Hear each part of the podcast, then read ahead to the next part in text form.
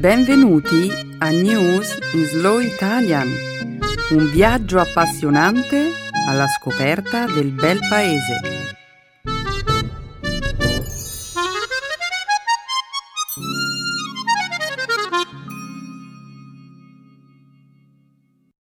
È giovedì 8 agosto 2019. Benvenuti al nostro programma settimanale News in Slow Italian. Un saluto a tutti i nostri ascoltatori. Ciao Stefano! Ciao Romina, un saluto a tutti.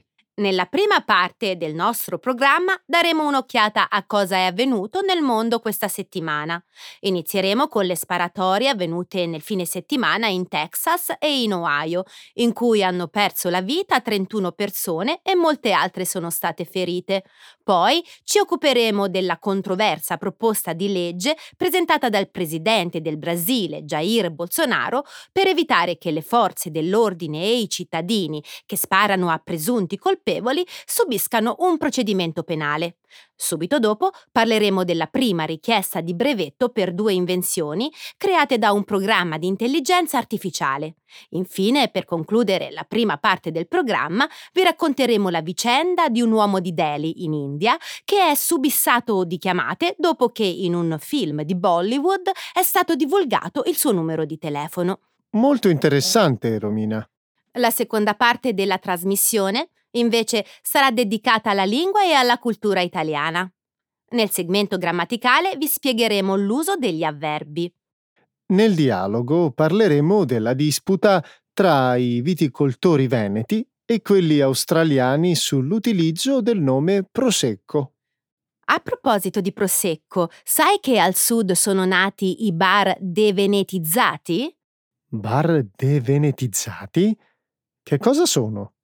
È un'iniziativa portata avanti da una rete di locali del sud, principalmente calabresi e pugliesi, che a colpi di hashtag Compra Sud hanno deciso di smettere di servire il prosecco e altri vini veneti. Come mai hanno deciso di metterli al bando? L'idea di devenetizzare le regioni del sud, partita dal proprietario di uno storico bar di Cosenza e dallo scrittore Pino Aprile, è nata per protestare contro la decisione del Veneto di trattenere tutto il residuo fiscale nella propria regione. Vabbè, non hanno tutti i torti. Se tu consumi prodotti veneti, non solo arricchisci le imprese di quella regione, ma significa anche che le tasse che paghi sulla bottiglia di vino andranno a finanziare solo scuole, ospedali e strade del Veneto. E le scuole, gli ospedali e le strade del sud, chi li finanzia? Hai ragione, ma questo è quello che prevede l'autonomia regionale. Mm. Che ne dici se cambiamo argomento e introduciamo il nostro secondo dialogo? Ottima idea! L'espressione che abbiamo scelto di utilizzare questa settimana è trattare con i guanti bianchi. Nel dialogo parleremo di uno scrittore napoletano amatissimo recentemente scomparso. Io adoro Napoli. Ci vado appena posso. Il mare, la gente, la cultura e ovviamente il cibo sono meravigliosi. Hai proprio ragione. Pensa che l'ultima volta che sono stato nella città partenopea ho scoperto un cibo pazzesco che non avevo mai assaggiato prima. Hmm, di che cibo si tratta? Il cuoppo. E che cos'è? Non l'ho mai sentito nominare. È un cibo da strada, costituito da un cono di carta paglia stracolmo di squisite pietanze fritte ne esiste una versione a base di pesce con baccalà, zeppoline di mare con alghe, anelli di calamari e moscardini impanati e fritti, e una di terra con crocchè, arancini, zeppole, verdure in pastella e frittatine di pasta. Io le ho provate entrambe e devo dire che sono buonissime. Sei il solito goloso. Ora prima che tu faccia venire la colina in bocca a tutti gli ascoltatori, che ne dici se diamo un'occhiata alle notizie della settimana? Certamente. Su il sipario.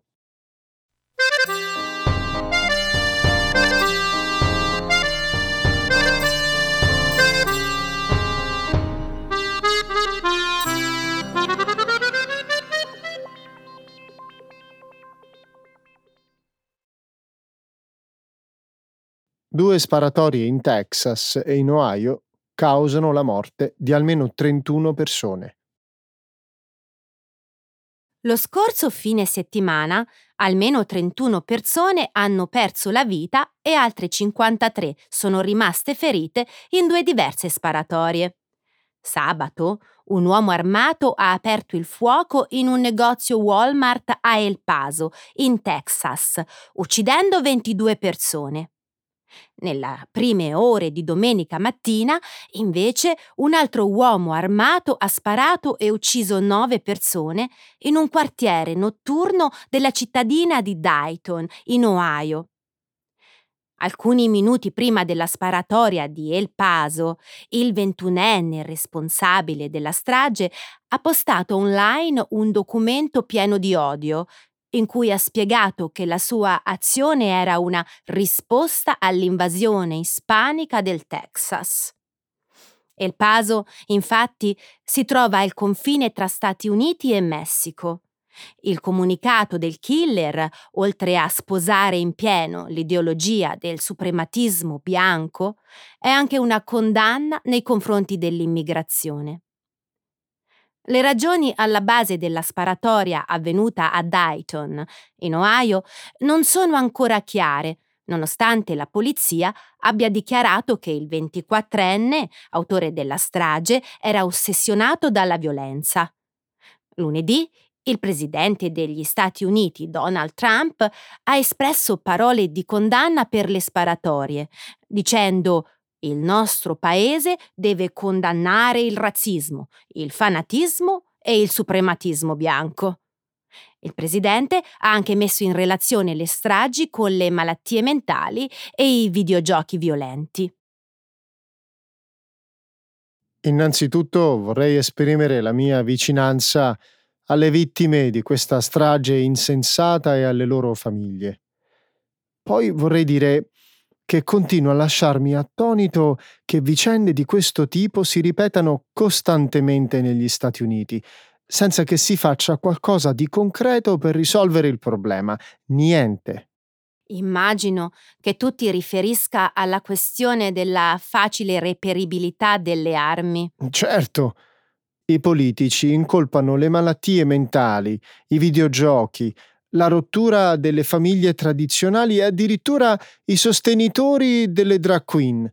I sostenitori delle drag queen? Difficile credere a una cosa del genere, vero? Candice Keller, una rappresentante dello Stato dell'Ohio, però, ha incolpato per le sparatorie di El Paso e Dayton la disgregazione della famiglia tradizionale americana i matrimoni gay e i sostenitori delle drag queen, tra le altre cose. Ok. Mm, facciamo un passo indietro per un minuto.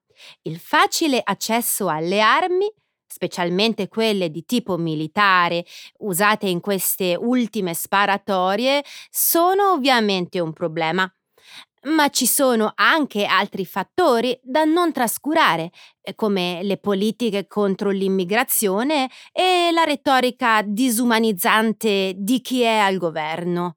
Romina, anche prima dell'attuale presidente ci sono state tante sparatorie e altrettante inutili discussioni per avere una legge più severa sul possesso delle armi negli Stati Uniti. Solo per ipotesi, parliamo delle malattie mentali e dei videogiochi, due dei fattori che sono stati ritenuti responsabili delle recenti stragi. Ok. Ho fatto qualche ricerca in merito e, secondo l'American Journal of Public Health, solo il 4% degli episodi di violenza negli Stati Uniti sono attribuibili a persone con malattie mentali. Per quanto concerne i videogiochi, invece, uno psicologo che ha studiato il problema ha dichiarato che i dati relativi alle banane che causano il suicidio sono altrettanto rilevanti. Quello che dici dà ragione alla mia tesi. Ci sono anche altri aspetti che devono essere presi in considerazione, come i discorsi contro l'immigrazione. Stefano, il manifesto, pubblicato dal killer di El Paso, riecheggiava lo stesso tipo di linguaggio usato dal presidente Trump. Le parole hanno sempre conseguenze. Così come le norme sul possesso delle armi. Negli stati con leggi meno rigide, infatti, si verifica il maggior numero di sparatorie. Romina, queste due tragedie hanno appena aggiunto più prove a queste macabre statistiche.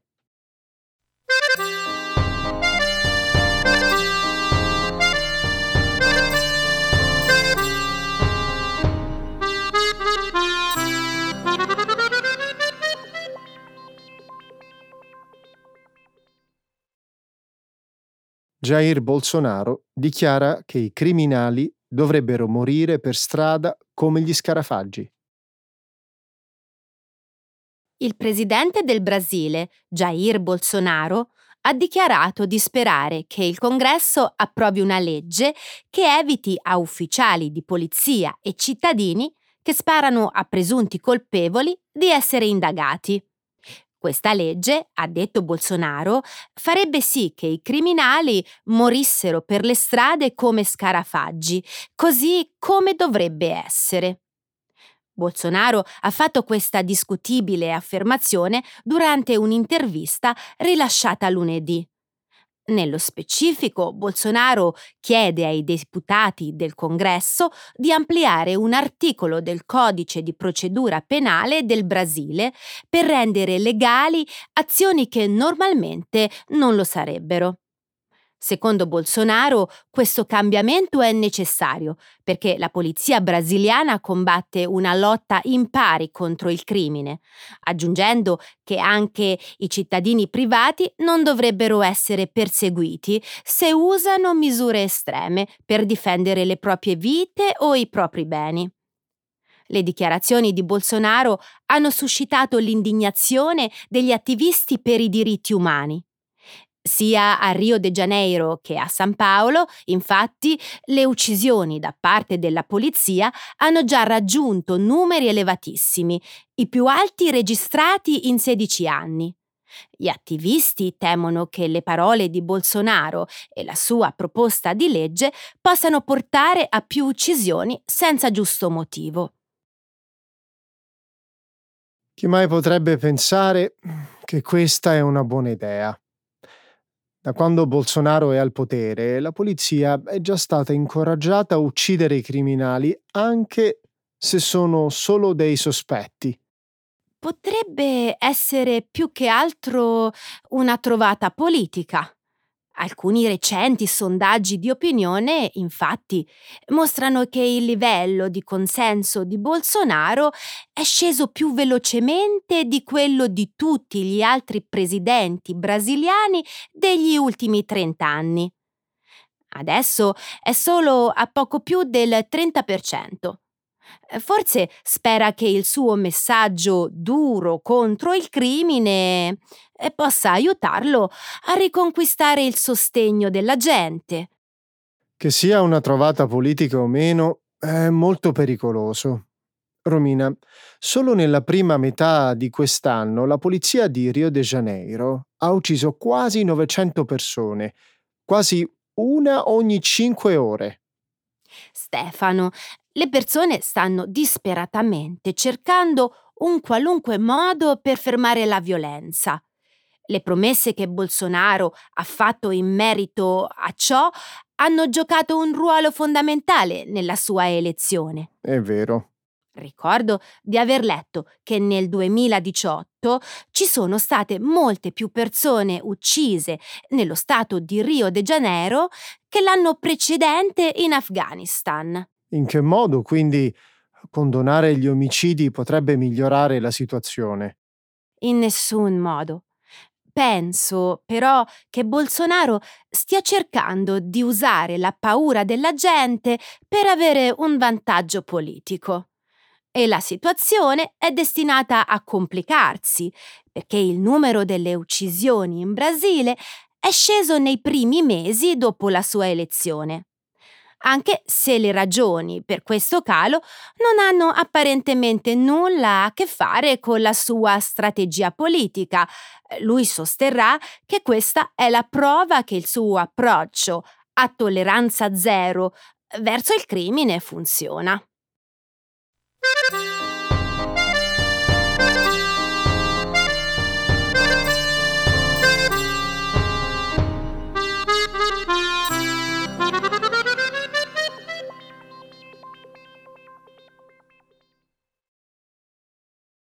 Presentata la prima richiesta di brevetto per due invenzioni create dall'intelligenza artificiale.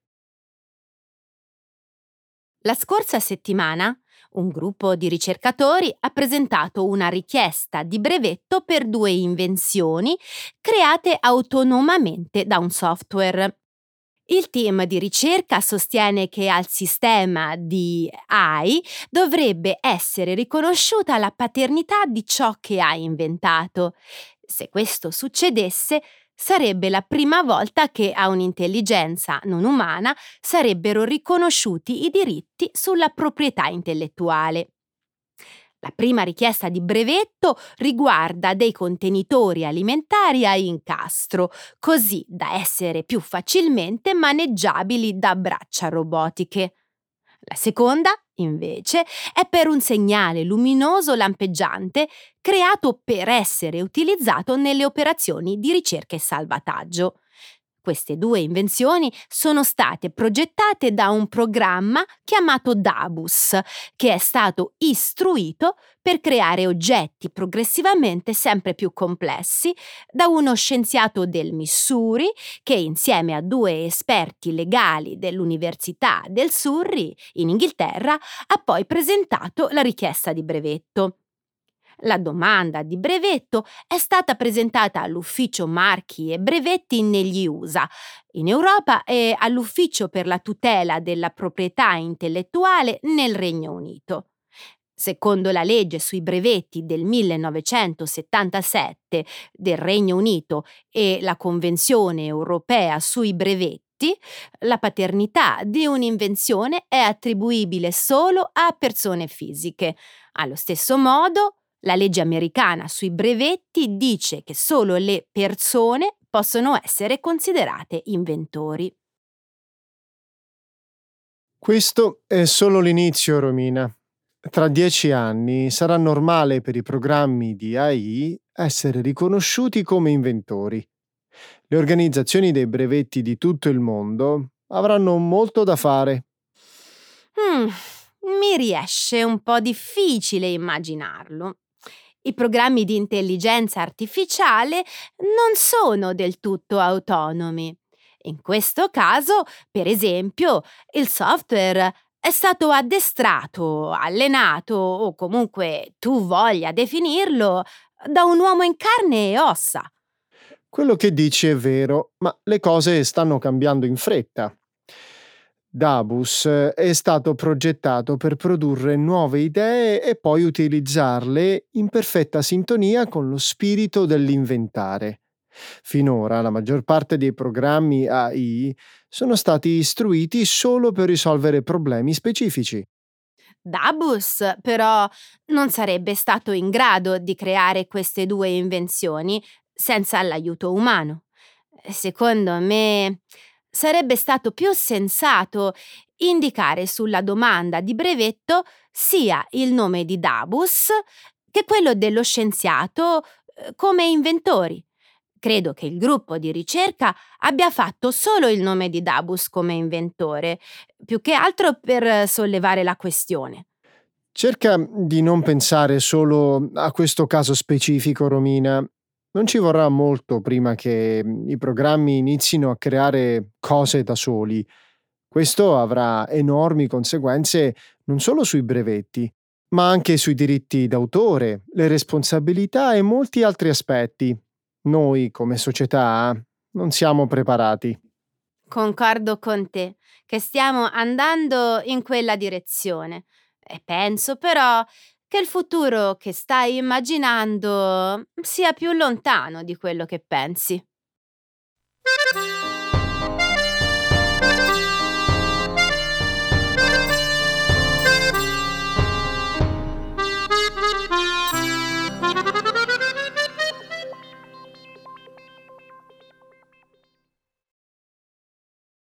Un uomo subissato di chiamate dopo che un film di Bollywood divulga il suo numero di telefono. Un 26enne di Delhi, in India, ha raccontato che il suo telefono non ha mai smesso di squillare da quando il suo numero è stato utilizzato in un film di Bollywood uscito nelle sale due settimane fa.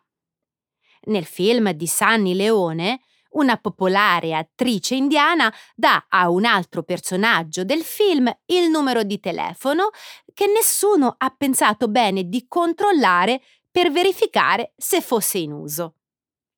La scorsa settimana, eh, Punita Agarwal, lo sfortunato uomo, ha dichiarato alla BBC non riesco neppure a sognare.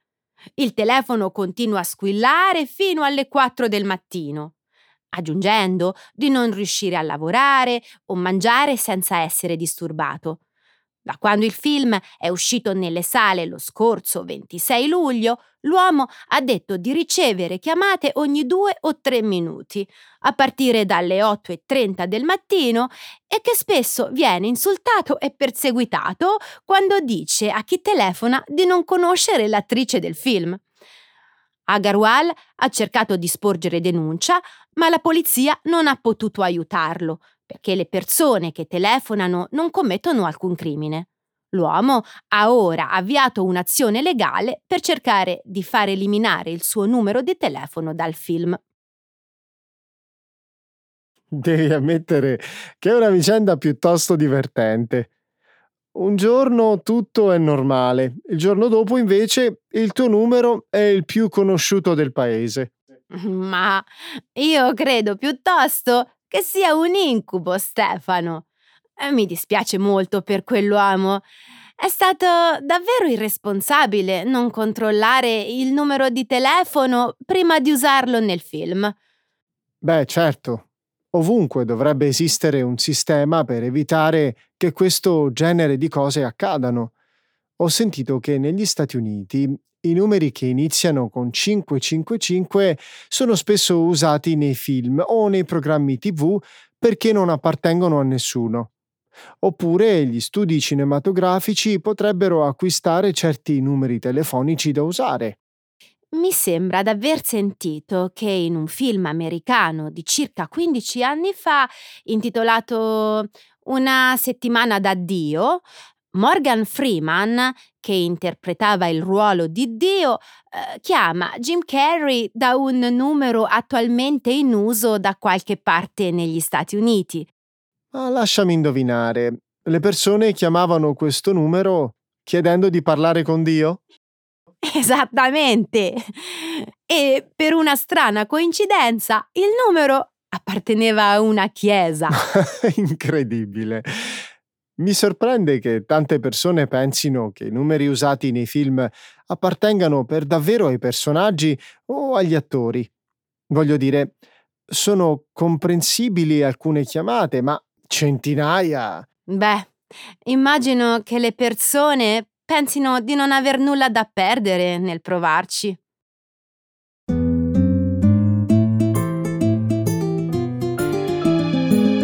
Adesso la grammatica. Per capire le regole di una lingua poetica.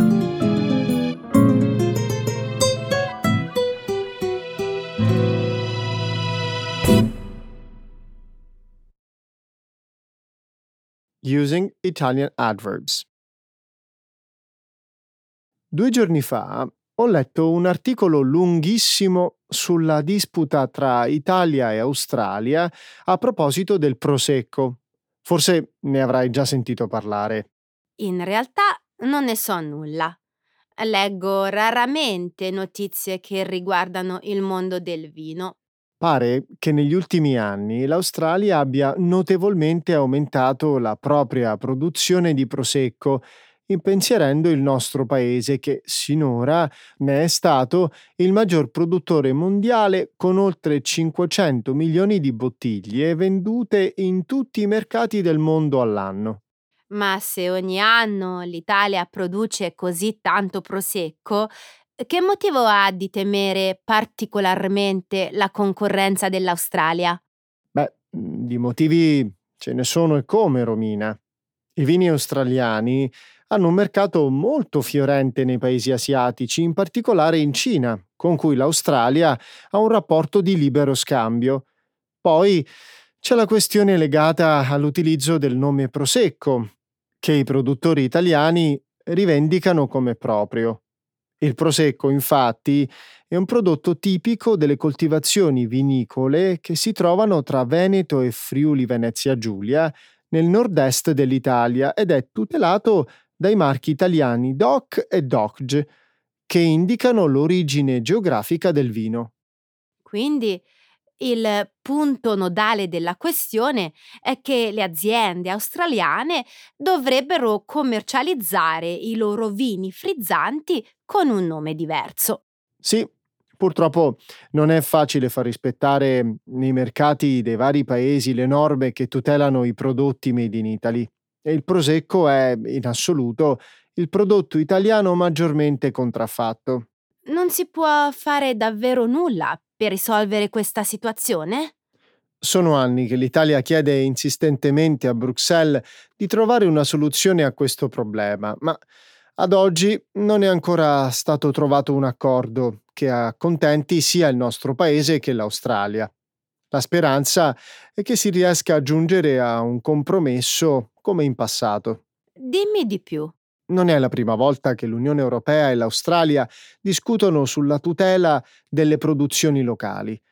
Nel 2010 Bruxelles riuscì a stipulare con l'Australia un accordo molto importante per le aziende vinicole europee, grazie al quale denominazioni come champagne, sherry, porto, bordeaux e compagnia bella non potevano più comparire sulle etichette dei vini australiani. Credo che sia fondamentale tutelare l'origine territoriale di un prodotto di qualità, dando al compratore la possibilità di comprendere se sta acquistando un originale o una sua imitazione. Sono assolutamente d'accordo con te, Romina. Ovviamente questo vale anche per l'Italia, Tempo fa alcuni produttori friulani furono costretti a cambiare il nome al Tokai, un vino bianco di loro produzione, a causa dell'omonimia con un vino della regione ungherese del Tokai. Mi ricordo di questa vicenda. Il vino prese il nome di mm, Friulano, se ricordo bene. Forse l'Australia potrebbe seguire l'esempio dei produttori friulani cambiando il nome al loro prosecco in modo da distinguerlo eh, da quello prodotto in Italia. Perché no? Lo scorso primo luglio le colline trevigiane, dove si produce il prosecco, sono state dichiarate patrimonio mondiale dell'umanità dall'UNESCO. È possibile che questo importante riconoscimento possa diventare un valido strumento per convincere gli australiani. Ecco le espressioni, un saggio di una cultura che ride e sa far vivere forti emozioni.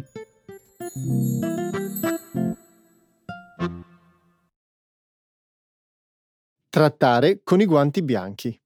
To handle carefully. Lo scorso fine settimana sono stata a Napoli, ospite di un'amica che ho conosciuto ai tempi dell'università. Non puoi immaginare che accoglienza ho ricevuto dalla sua famiglia. Non mi stupisce. L'ospitalità e il calore dei napoletani sono famosi in tutto il mondo. Mi hanno trattato con i guanti bianchi, credimi.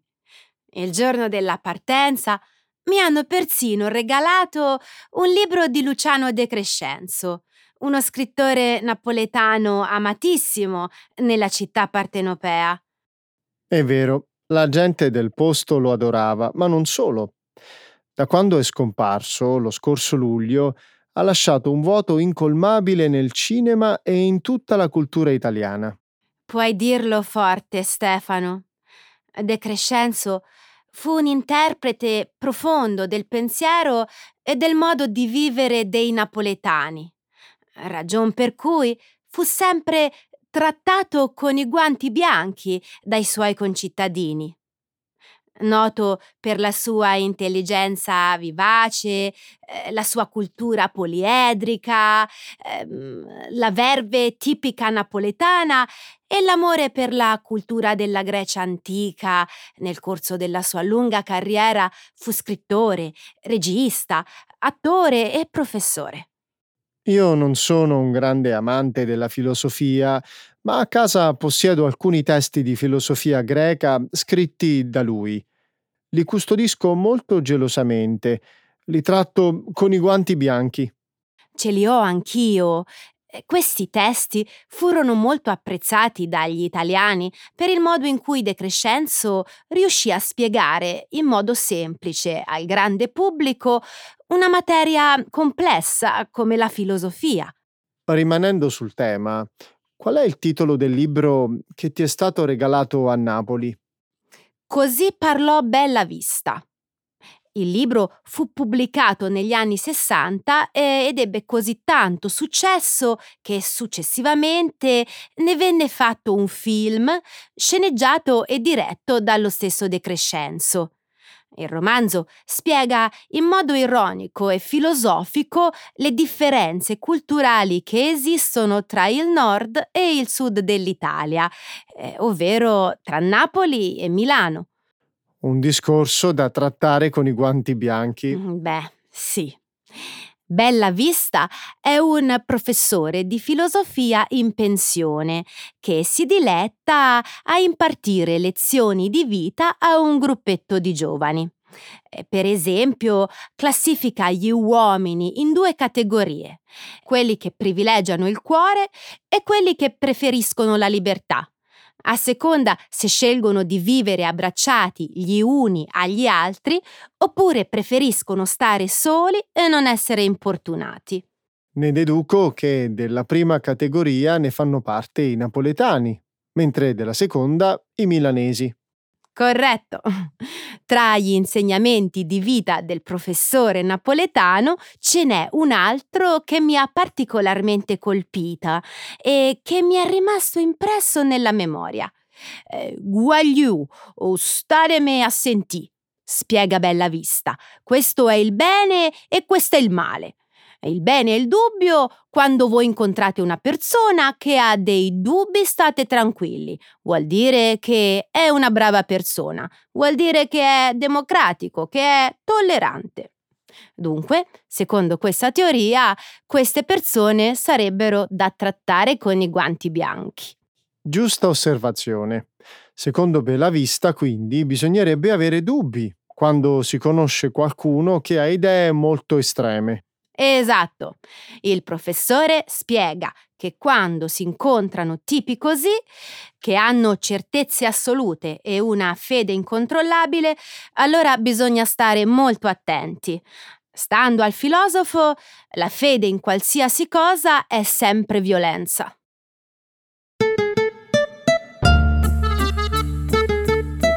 Trattiamo i nostri ascoltatori con i guanti bianchi. Vi diamo un calorosissimo saluto. Assolutamente, anche io mi unisco e ci vediamo la prossima settimana. Ciao a tutti!